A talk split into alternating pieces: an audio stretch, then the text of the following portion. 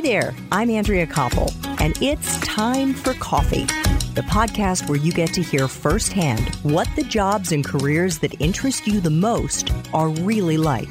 Hey there, Java Junkies. Welcome to another K Cup mini episode of Time for Coffee. By the way, K cups come in three sizes single, double, and triple shots, or roughly one minute, five minutes, or 10 minutes in length. So if you don't have time to throw back an entire caffeinated career conversation, these K-Cup mini episodes of T4C can give you a quick caffeinated fix, whether you're on the go or you only have a few minutes to binge. So grab your mug and take a chug, cause it's time for a caffeinated career double shot K-Cup with my guest, Teresa Vandermeer. I love your own resume's description of what you do as CEO. You write, I built this. There's an exclamation point.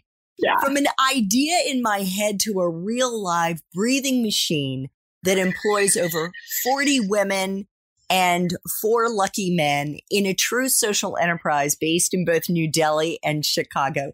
Can you take us into a typical day for you, Teresa? Either a typical oh, day for you working outside of Delhi and then a day when you're there. Sure. So when I'm outside of Delhi, one of the first things I do is talk to my team. So I'm either talking to my team in the United States. So I've got a production manager, I've got a marketing manager, we've got the finance, and then in India, I've got production and then finance and logistics. So typically, the first thing I do when I wake up is India's ending their day. So I want to see what's going on. What's gone on? What's been the progress overnight? Does anyone need anything from me? But while I still work in the business with managing some orders, my main focus is really on making sure my team has what they need. And you asked me what my favorite favorite part of the work is, and I said, you know, really working with the women. But my second favorite part of the work is working with my managers and helping them oversee their teams and become better at what they're doing. So, you know, I, I, I adore my team. Like I said, my managers in India, I've worked with them for seven years each, and I'm really invested in, in their growth. And I feel like they, they experience that sense of ownership over like, okay, they, they know that their voice matters and that they can influence what happens. So typically I'm talking to them.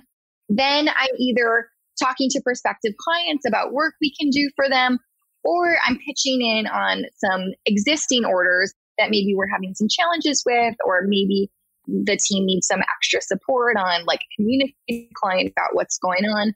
So I'm really there for my team. And then sprinkled in between might be conversations with a prospective investor. That's something that we recently started looking into, or looking into a special, like a project with a consultant on more ethical fibers and deepening the different possibilities available for our fabrics. So it really runs the gamut. And that's part of the fun of it. Did you ever think that you would become an expert on textiles? No, no, not at all. Not at all. Because for me, I came from like a macroeconomic, you know, like women's, women, you know, supporting women through getting money in their hands kind of initiative. You know, I, I like to, I like to shop like the rest of them, but, but maybe not actually. For me, the, the clothing and what we make is really a means to an end. And it's important because the whole machine has to work. The system of work shelter does not work if we don't get orders and if we don't get revenue. You know, there's no way to pay the women if we don't get if we don't get orders. And so it's an essential part of the work. But for me, my passion is really about the the individual stakeholders that we work with.